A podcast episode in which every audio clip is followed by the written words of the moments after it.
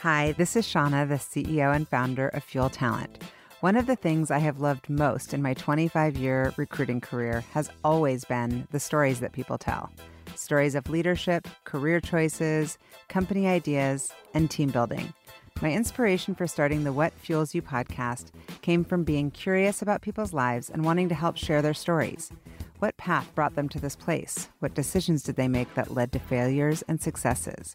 Who influenced those decisions? And what lessons were learned along the way? I hope you enjoy the What Fuels You podcast. Today's guest on the What Fuels You podcast is Jason DeMers. Jason is the founder and CEO of Email Analytics, a sales productivity tool that visualizes your team's email activity, boosting email response time by 42.5% and sales by 16%. Jason brings his business and marketing prowess to the firm and teamed up with Scott Hankinson, a longtime CTO and data visualization veteran, to build out the technology piece of email analytics. He has now worked with thousands of clients, successfully improving their business's email response time. Previously, he ran a marketing agency that he founded in 2010 and sold in 2019.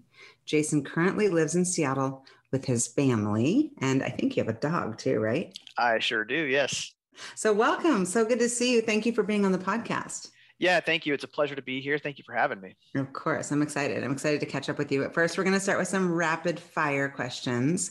Are you beach or mountains? Uh, beach. What's but the both, both, but beach. Yeah. Yeah. End of the day, net net beach. I totally agree. Yep. Uh, first thing that you do when you wake up. Um, take care of my newborn kid. I got a four month old, so I got to take care of him because he's usually, you know, crying so that so that to get me out of bed. oh, so that's a new thing. I forgot that he's like for some. It's Jace, right? That's right. That's his yeah. name, Jace. Oh, I yep, love that. Spelled with name. a Y, just like my name, J A Y C E, and I'm Jason, J A Y S O N. So yeah. that's that's our clever little thing. Oh, that's so cute. What's uh, what's the best concert that you've ever been to? Um, it would be. I've got like three. I, I love concerts. So does my wife. We have been to like four Metallica concerts. Love them. Um, we've been to three Mark Knopfler concerts. Mark Knopfler was the uh, lead singer of Dire Straits back oh. back when Dire Straits was. I felt lame. I was like, I don't even know who that is, but now I know. Oh okay. yeah, well he, I mean he more they're you know bigger in England, uh, uh, but um, amazing. Now he just does a lot of solo work. And then we uh, we had a we went to a Goo Goo Dolls concert in Eastern Washington that was just phenomenal. That we just loved. So those would be my top three. Love it. Every Metallica concert is great too. So, is there a person, it can be somebody who's alive or who's passed on, um, that you would love to have lunch with if you could? You don't have to know them. It could be a famous person, someone that you know. I would, I think I would be like to talk with like a, a famous scientist. So, you know, candidates there would be like maybe Isaac Newton. Uh, I don't know, you know, just the, the father of modern physics you know, or, or even someone who's alive like uh, Neil deGrasse Tyson. And I know he has a podcast, so maybe he listens and maybe he'll invite me onto his show and I can. we have to wish. make that happen. I know, right? okay, so what are three words that you would use um, to describe your leadership style? And then also, same question about three words you would describe um, you would use to describe you kind of as a friend. Yeah, my leadership style is one of positivity, uh, and that's the first word that comes to mind because I like to motivate through um, through positivity. And you know, not everyone is really a fit for that style, but I really don't like to be a micromanager, so I I, I shy away from that, and I try to find, uh, you know, employees or or or people who work well autonomously and people who can create a positive environment. Um, so that's the really the, the number one word that comes to mind.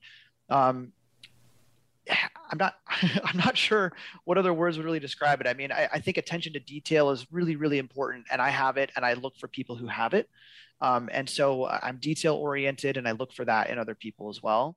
Those are those are good. And what about you as a friend? As a friend, um, I try to be authentic and I try to to be um, supportive so i guess authenticity you know supportive um, and then just just essentially like what it, being a good friend and i know that that's sort of the meta of this question like yeah. what does it mean to be a good friend but sometimes i don't i don't know if i can really define it too much beyond that. It's kind of like it depends on who you're who you're friends with. I've found that it's so important in a friendship, especially as we as we grow older and we have families and now kids and so on, that you have to put in work to maintain your friendship, especially in like an era of COVID, right? Where for the last year and a half plus, we can't really just go see our friends when we want. It's it's kind of like an ordeal. And so I've got one friend who who I try to model my friendship after where he just calls me from time to time and just says, "Hey man, how you doing? Like how's life? Let's just chat. I just want to catch up." Yeah. You know, or or just text me like, "Hey, just thinking of you. Hope all's well." And that's to me like what it takes to to keep a friendship and to show that you care. Yeah. And I think that's so important. And I try to do that now because he sort of taught me how much that means. I love that. I have a friend who does the same thing, and it's amazing how much that is unique. That you're like, oh, wait, it's just like basic. it like, is, yeah. Pick up the phone, a little old school. Um, okay, so is there a quote that you love, or that you live by, or that you think of often?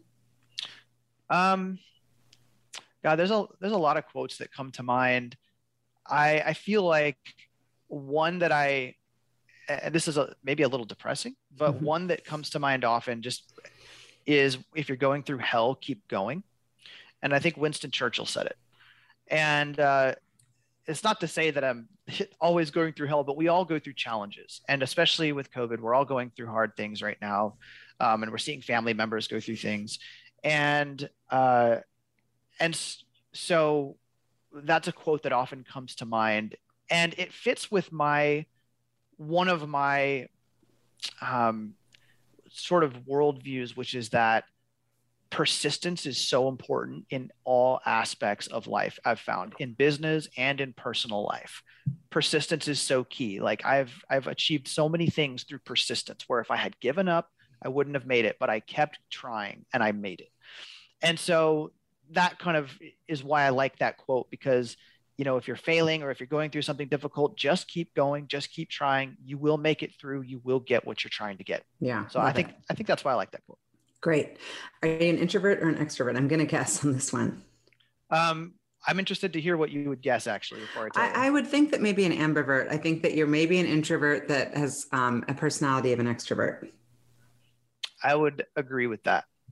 Um, I I have I have uh, you know a lot of experience, obviously uh, dealing with people over the years in business as well in friendships. Um, but given given the choice between having a a dinner with you know ten people or a dinner with just my wife, I would choose just my wife. Oh, so I'm super curious um, about your your world, but let's start from the beginning. Where are you from? Where did you grow up, and how was it? Yeah, born and raised in West Seattle.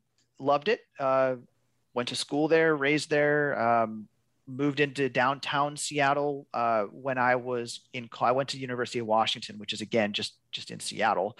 Um, lived in lived on campus for while I was uh, in school, and then moved into downtown Seattle. Met my wife. She moved in with me in downtown, and then her and I moved south to Olympia, which is the capital of Washington State, and it's about an hour south of Seattle. Yeah. And that's where we currently live. And what were you into when you were a kid? Were you you said you said um, you kind of brought up wanting to meet a scientist. Were you into science or math, Yeah, all- technology? What were you kind of, I guess, fueled by when you were little? Yeah, always been into into science. You know, really interested, fascinated in you know things like astronomy, physics, theoretical physics, um, and psychology. All really fascinating things to me. Um, aside from that, grew up uh, being a video gamer, and uh, that's uh, kind of funny because my wife runs a video game podcast. So she Hmm. is a professional in the media uh, sphere of the video game industry.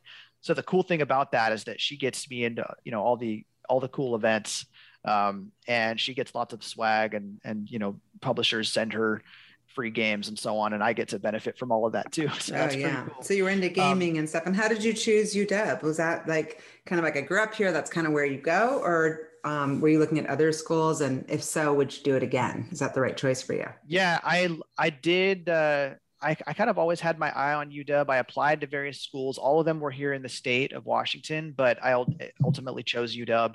Reasons were my mom and dad both went to UW, so they were alumni. That's where they met. Um, and my dad had always just kind of grown up, you know, driving me as I was growing up, he would drive me around campus and point out this and that, and I just sort of got the idea that this is where I'm going to be and where I'm going to go.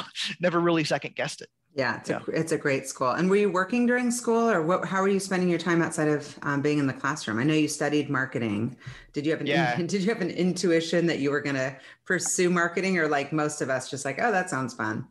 No, what happened was I was my first year in college, I was living in a fraternity, which looking back on is like, how did I do that and why did I do that? um, I don't regret it. Uh, but it doesn't see it doesn't really fit with my personality of who I am today or anything like that. Um, but it was a very fascinating, interesting experience. Anyway, so I I started out, you know, taking classes like astronomy and psychology, like I mentioned, you know, trying to figure out what I wanted to do. Eventually, I decided the best decision for me was going to be I was going to be going to learn computer code. So I took a JavaScript 101 course, and um, I got my butt kicked by that course, even though I tried so hard and put in so many hours on it. And I remember my professor said, only 1% of you in this class, and there was like four or 500 people in the class, only 1% of you are actually going to go on to become, hmm. you know, developers. And the rest of you, this is all going to be just a waste of time. And I, I, I was like, wow, I hope, I guess I hope I'm in that 1%, but probability wise, I'm not going to be. Well, he, he said the thing is that people, you either have a brain for this or you don't have a brain for this. Hmm. And, and you're either born with it or you're not and you will find out whether you are meant for this role in life or whether you're not and i found out i wasn't. Um, i you know i got a respectable gpa in that class it was like a 2-4 um, you know but that wasn't respectable compared to what all my other grades were and the, and the standards i had for myself you know. I, I, was like i need to be at least like a 3-5 um, but 2-4 and i put so many hard hard work and hours into that course i kind of realized you know i kind of came to a turning point or, or, or a fork in the road. Like what do i do? Do i keep pursuing this or do I take my professor's advice and say, look, you know, this is probably not for you?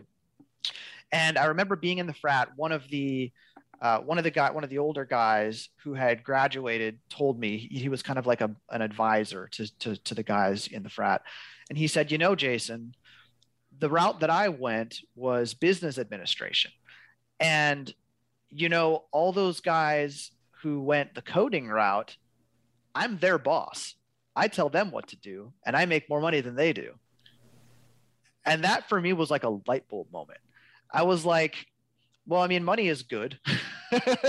um, and being a boss would be better than not being a boss. So maybe I'll look into this business thing. And so I started from there. I started taking business courses and I loved it. I was really good at it. I started taking management, you know, courses, marketing, and so on, and um, and sales courses. I loved them. I performed really well in them, and I sort of just knew that was going to be my my path. Um, started taking internships in college that had to do with uh, business consulting.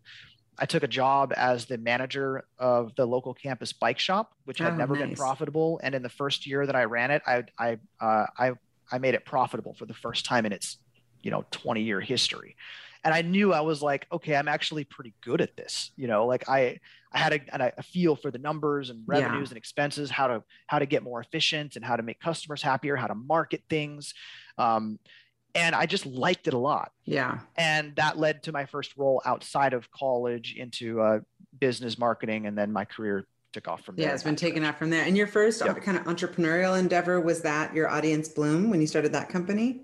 Yeah, that's right. That was in 2010. And yep. what what problem were you solving with that business, and what was the ultimate um, uh, plan with it? And did you kind of meet where you were trying to go? Yeah. So if you remember back in 2010, that's right around the time where Twitter was starting to become pretty big. Um, it was actually a little earlier than that, but I had become good with you know, using Twitter to connect with people, you know, sort of leverage it for getting visibility from a marketing perspective and I was doing a lot of testing and, and things like that with Facebook uh, as well at that time. And what I learned was we can use social media like Twitter and Facebook to get eyeballs on brands, products, services, and drive sales. I said, I can help companies do this. And because I know how to do it. And I think there's a lot of people who don't know how to do it, but I could show them how and I could charge a, some sort of fee. And so I thought, what would be a good name for a business that would help people get more uh, like audience, you know, to their brand or their products. And so I typed in a whole bunch of names in GoDaddy, and, and what I came up with that was available was Audience Bloom, and I liked it. So I bought the domain. Um, now, Audience Bloom, it originally started as a social media agency where I was just handling Twitter and Facebook campaigns for for my clients. But I was also really good at SEO, search engine optimization, because I, I had always had an interest in that. And I had been doing a lot of it for, for years while I was in college and at doing the internships and so on. So I started to talk to my clients about, hey, you know, social media is great, but also have you thought about SEO? And when I told them, like, yeah, I can get your keywords ranked, you know, you know, number one or two or three in Google, and you only have to pay me if I can do that for you their eyes lit up and they said, yeah, let's do that. Like I want it. I definitely want our, our company to be ranked up there in Google. And then I was able to do it. Um, and so that led to word of mouth referrals from what my first company to to the next that one to three more that one to two more that one to four more and it just grew from there and um, and so really what, what i found was yeah people are interested in social media but where the money is and where the real interest is is in seo mm. and so audience bloom sort of took this natural turn away from social media and and we really started to focus on SEO mm-hmm. for our, for our customers, and uh, that was sort of how it grew in that direction. And so, if um, there are um, people, Jason, that are listening that um, that are trying to, you know, do what you're saying, like get their companies up there, what are the first kind of three, four things that you make sure that they're doing to begin with? Um, when you say up there, like are, are in Google, about, like, get ranked yeah, get ranked in Google. Like, yeah, isn't it, so isn't it like really, really hard and time consuming? Yeah. I mean, it, it is depending on what niche your business is in and what keywords you're you're competing for. Mm-hmm. And there's like literally hundreds of ranking factors, but in terms of what's most important, um, I mean, it's going to sound generic unless unless people aren't really aren't too familiar with SEO, but you have to have a really good quality website. And on that website, you have to have good quality content. What do I mean by that? You have to have either text articles or informational blog posts or you know videos or so on that is really useful and valuable and targets once each one each page should target one specific keyword and what do i mean by keyword well here's an example my very first client was a dog food company and it was actually the same dog food that i fed to my dog at that time um, and I, the, the, the way they became my client was I was at a street fair and I saw their tent and I walked up to the owner of the business who was at the tent, shook his hand, and I told him I can help you out. And, and you know, the rest is history. That's how we, he went on to become a client. Anyway, it was a raw dog food company. And so he really wanted to have his company ranked for the keyword raw dog food. It's a very specific niche of dog food. So if you want to get ranked for the keyword raw dog food, you have to have a page on your website that is all about raw dog food, and it has to be really good. What are the pros and cons of it? What are the uh, what are the risks, the benefits, and, and all these other things? Um, then it has to have inbound links to that page. Inbound links are when any other website um, puts a hyperlink that you can click on that links to that page those in, inbound links are seen by Google as like votes. They're like votes of authority or trust. The more of those you have, and and from whom they come from, uh, are what de- largely determine your rankings in the algorithm. So, how do you get inbound links from other websites? That's a whole that's a whole podcast in itself. Um, and that's actually where we made most of our bread and butter uh, revenue and audience bloom was helping our customers get in inbound links because that's mm. the hmm. biggest piece of the algorithm. And how do you do so, that if you don't have like partnerships? Because wouldn't that just come from like some sort of partner promoting your raw dog food business? Yeah, I mean that's one way you can do it. Um, another way you can do it. And this is Shauna. You probably get a thousand of these. I mean, not a thousand. You probably get like a half a dozen of these a day, but do you get all the people who reach out to you and say, "Hey, Shauna, great website. Um, you know, can I write a guest post for you on your on your website?" Do you see those? Yeah, yeah. What they want to do is they want to they want to give you an article that has a link to either their own website or their client's website in that article. Mm.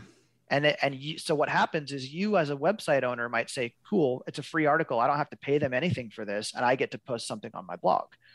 And what they get out of it is that link. Hmm.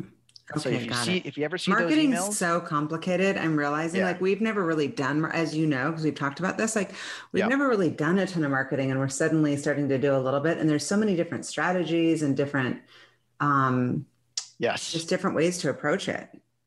Yeah, there there really are, and uh, you know, getting inbound links is probably the most difficult uh, aspect of ranking your website in Google, mm. but it is also the most valuable.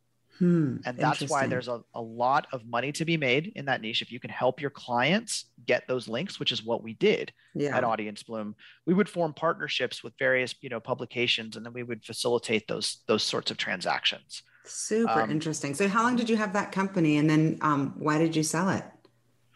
Had it from uh, had it until 2019, and I sold it because I was honestly getting I was getting burned out of being in the industry. The industry changes quickly and it changes um, super fast. And I was just losing my passion for mm. it.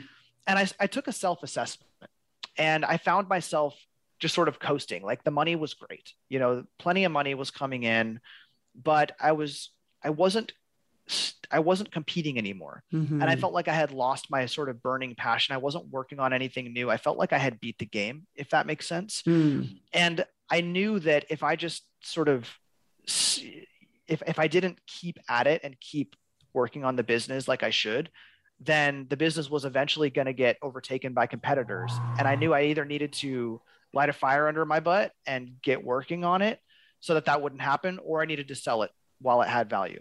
Yeah. And so I opted to sell it. And that's the reason is because I love to build things. Like I'm building email analytics and I love it. I, I, work on it every single day and I'm always having new ideas. And I love the process of building something and seeing my ideas work out and yeah. seeing these wins. Um, and so I love that process of building. And I feel like I had I had lost that process of yeah, building with yeah. Audience Bloom. Tell me about email analytics. What is the business model? I know you founded it in 2018, but what's the exact um, business model and how have you differentiated the business from your competitors? Yeah, it's a software as a service, and uh, it is either a monthly or annual subscription uh, model. So there are there are only two competitors that do what we do. And one of them is based in the UK and the other is based in Spain. Mm-hmm. So we're the only US based company that's doing what we do. So because of that, we have a huge advantage um, in the US visibility market. In addition, we have me, which is an SEO expert of 10 years, you know, coming or 10, 15 years actually, uh, coming from this agency world. So I know how to get traffic to my website. And so when you look at the traffic graphs of emailanalytics.com compared to these competitors it's like not even it's not even close. I mean, it's completely different leagues. So we're getting all this visibility um, and we're turning that visibility you know obviously into into free trials and then sales. Yeah. And so how did you go about funding it? Did you fund it out of the profits from selling audience bloom or have you gone out and raised capital um, so far, it's been 100% funded out of the profits of Audience Bloom. So I'm, I've, I've entirely bootstrapped it using the, the profits from that sale. Um, we are uh, we are currently uh, working on raising. So it's uh, it's the first raise, and so it's uh, it's my first time going through that sort of process because I've been through a sale process, but that's not a raise, mm, you know. And so I'm learning the the raise process now for the first time. So um, it's all quite interesting, uh, quite interesting to me. But yeah, that's that's the the status we're in right now. Yeah, awesome, love it. Um, yeah. So I, I read that it's kind of like Google Analytics for email. Um, is that is that an accurate way of yeah, absolutely. So, so here's the thing when I was running the agency, we had about 20 or so employees and contractors, and they were all remote 100%. Everybody was fully remote, spread around the world. Um, and what I found while running the agency was that uh, email activity was highly correlated with productivity. What I mean by that is that if my employees weren't emailing, they weren't working. Why is that? It's because with the agency, so much of the work came down to communication and coordination. Whether we, whether me and my employees were dealing with vendors, partners, um, leads, customers, prospects, any of the or any other stake type of stakeholder, there was constant communication going on throughout the day. And so if if somebody didn't have enough to do, that would be reflected in their email workload volume. Well, at that time, the only way to see how much email was going in and out of, of somebody's account was to literally go log into their email account and then start looking through it, just like thumbing through it and seeing, okay, who are, who are they emailing? When are, when are they working? What time during the day? What, how fast are they responding? But that was a really, I mean, that was just a bad process because you had to wait until that person was was uh, offline, and then you had to just sort of manually get an idea of it. Well, it's also what just I, like the privacy issue and trust issues. Exactly. Because when you're you're just looking at the activity, you're not looking specifically at the activity, right? That's right. All I wanted to know was do are my team members busy enough? Do they need more work? Do I need to rebalance workloads? Who's busy? Who's not? And so what happened is I would have a weekly meeting with my with each of my team members, and I would say, you know, I would ask those questions, and the answer was almost always, um, "Yeah, I'm, I'm plenty busy. You know, I got I got plenty to do." Um, but you know, I, I did have some suspicions about about certain people from time to time, where I would be like, you know, for instance, there was once an instance where we had um, sales for one of my reps had really really dropped off. Um, but that person was telling me that they were still super busy and couldn't take on any more work. So I needed to reconcile as a manager. Okay, well, what happened? Why aren't these leads closing anymore, or have the leads dried up? The only way, you know, either either the leads have dried up or the leads aren't closing, and I need to know what the answer is. Mm-hmm. Um, so I logged into that person's email account, and what I found was that the leads were still coming in, but that that person was not responding to them. Mm. Um, as a matter of fact, there was a $10,000 sale, uh, an order from a customer in one of those emails, and it hadn't been responded to in over a week. Oh, jeez. And so I, I knew in that moment that I had a problem that I had to solve. I was not getting full truthfulness from some people on my team about whether they were busy or not. Mm-hmm. Um, obviously, I had to make some tough decisions after that. And what I found was that I cannot trust.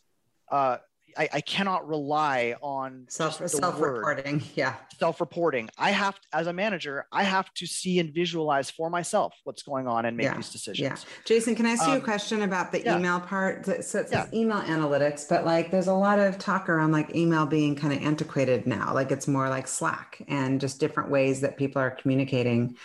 Um, can you analyze like all communication or is just email? And how are yeah. you addressing that question? I'm sure it comes up. Yeah, definitely. So um, I so I, I definitely think that Slack is uh, is it, it's a growing role. I, I myself use Slack for a lot of internal communications, but I also use email. And what I'm seeing is that there's a division uh, where a lot of internal teams are starting to use Slack among themselves in mm-hmm. companies, but what we're seeing is that when you communicate externally with, with other people, that that's where email really shines. And so I think that email isn't going away. I think it's changing. And I think that Slack may be eating into email's market share in the sense of internal comms can be better through Slack. Um, but email does have a lot of advantages Slack doesn't. I still send my internal team members emails.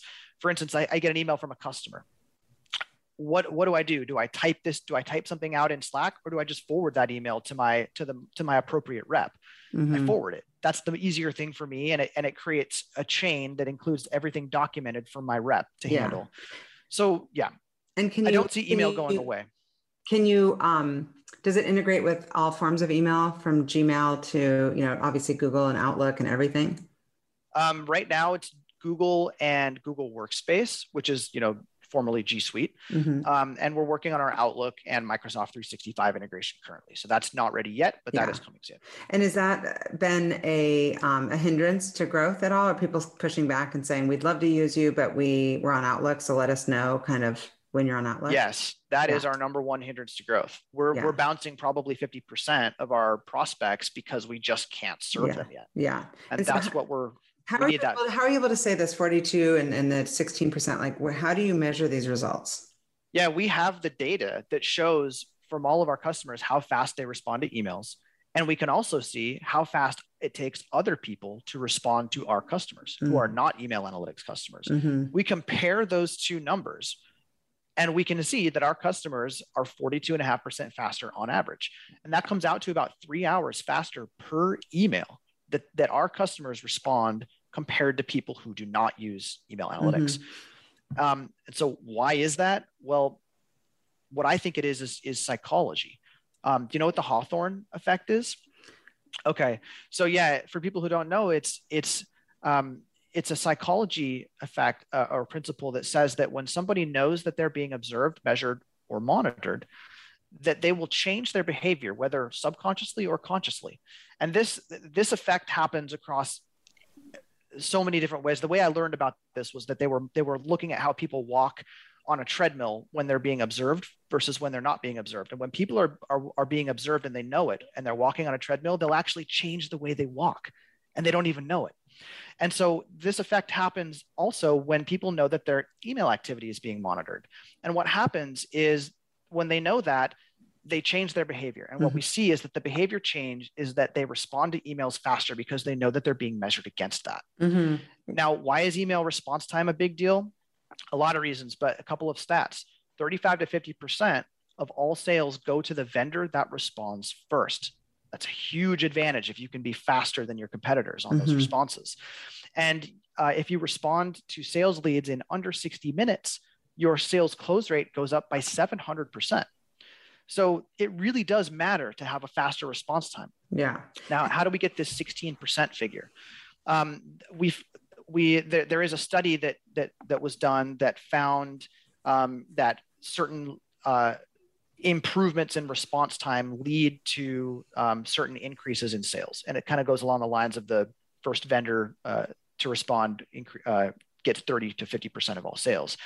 So we calculated, okay, well, what happens if the improved response time is 42%?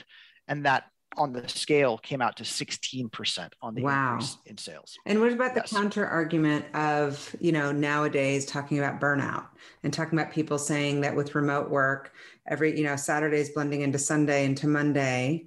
Um, and even marketing campaigns are saying like hold off on sending stuff over the weekends because people are getting turned off by um, just that 24 7 mentality.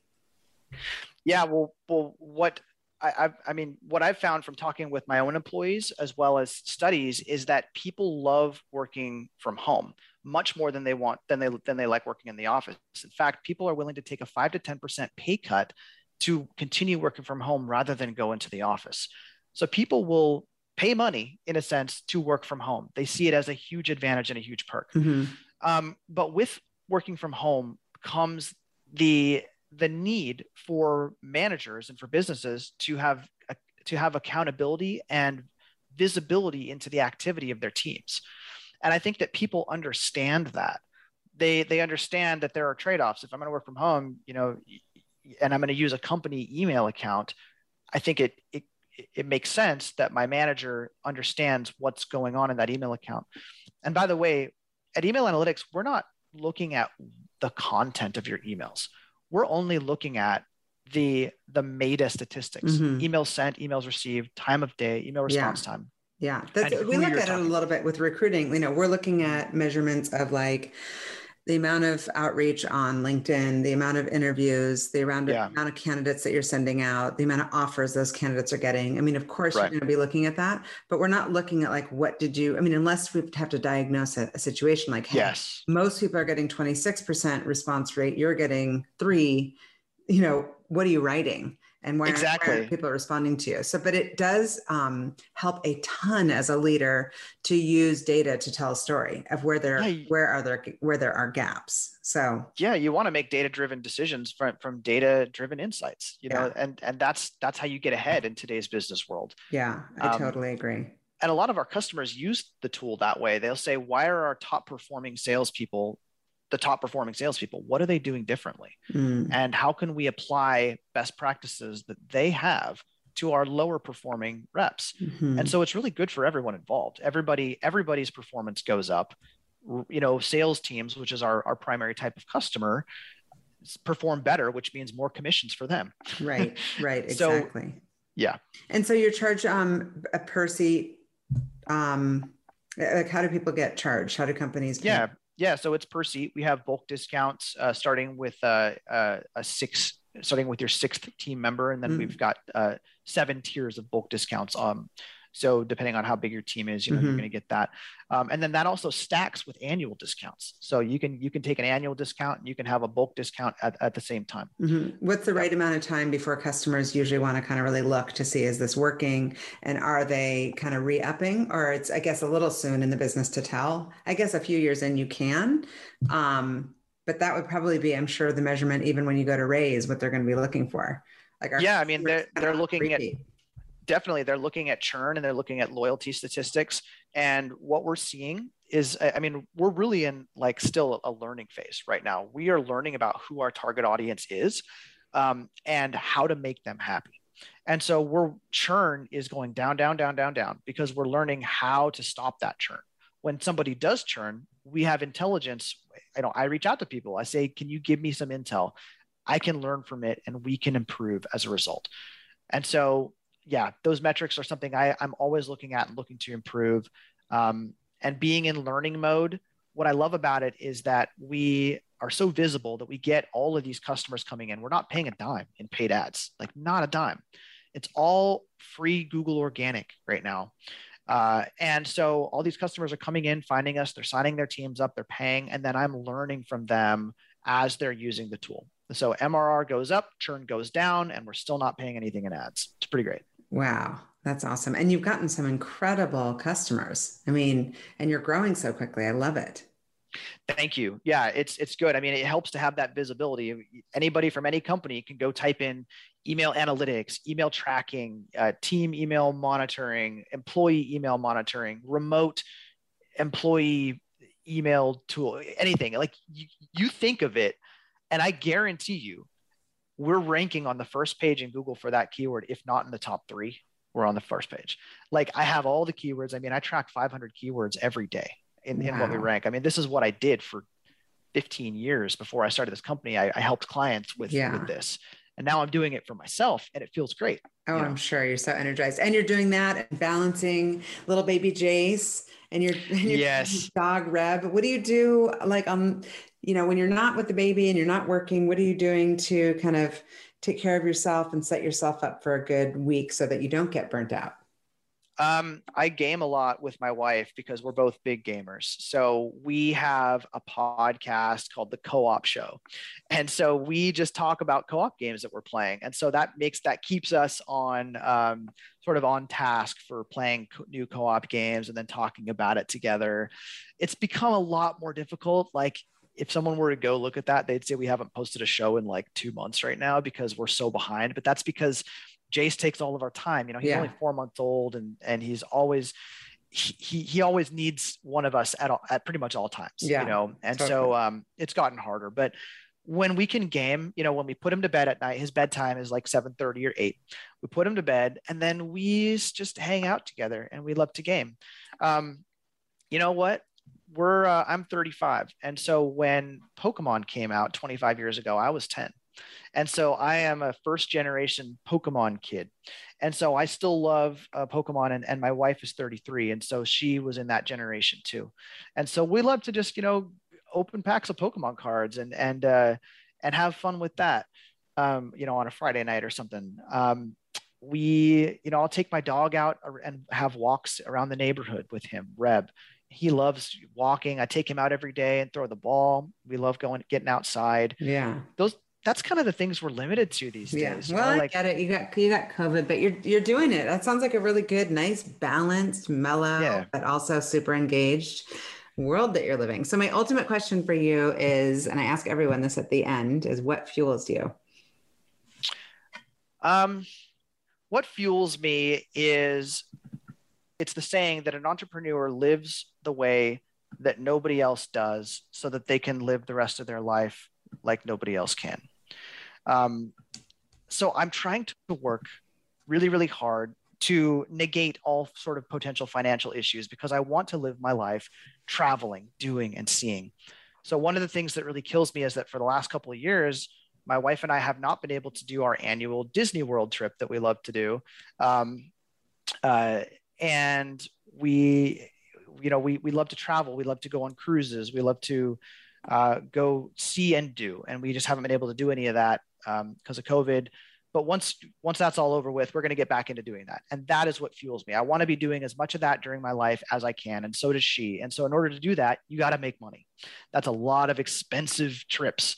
And so we got to have a way to pay for it. So that's what what fuels me is the means to living my life the way i want to live it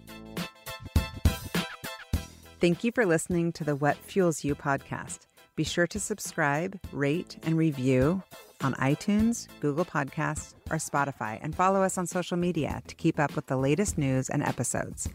You can also contact us at podcast at fueltalent.com to provide feedback, ask questions, and share topics or guests you would like us to cover in the future.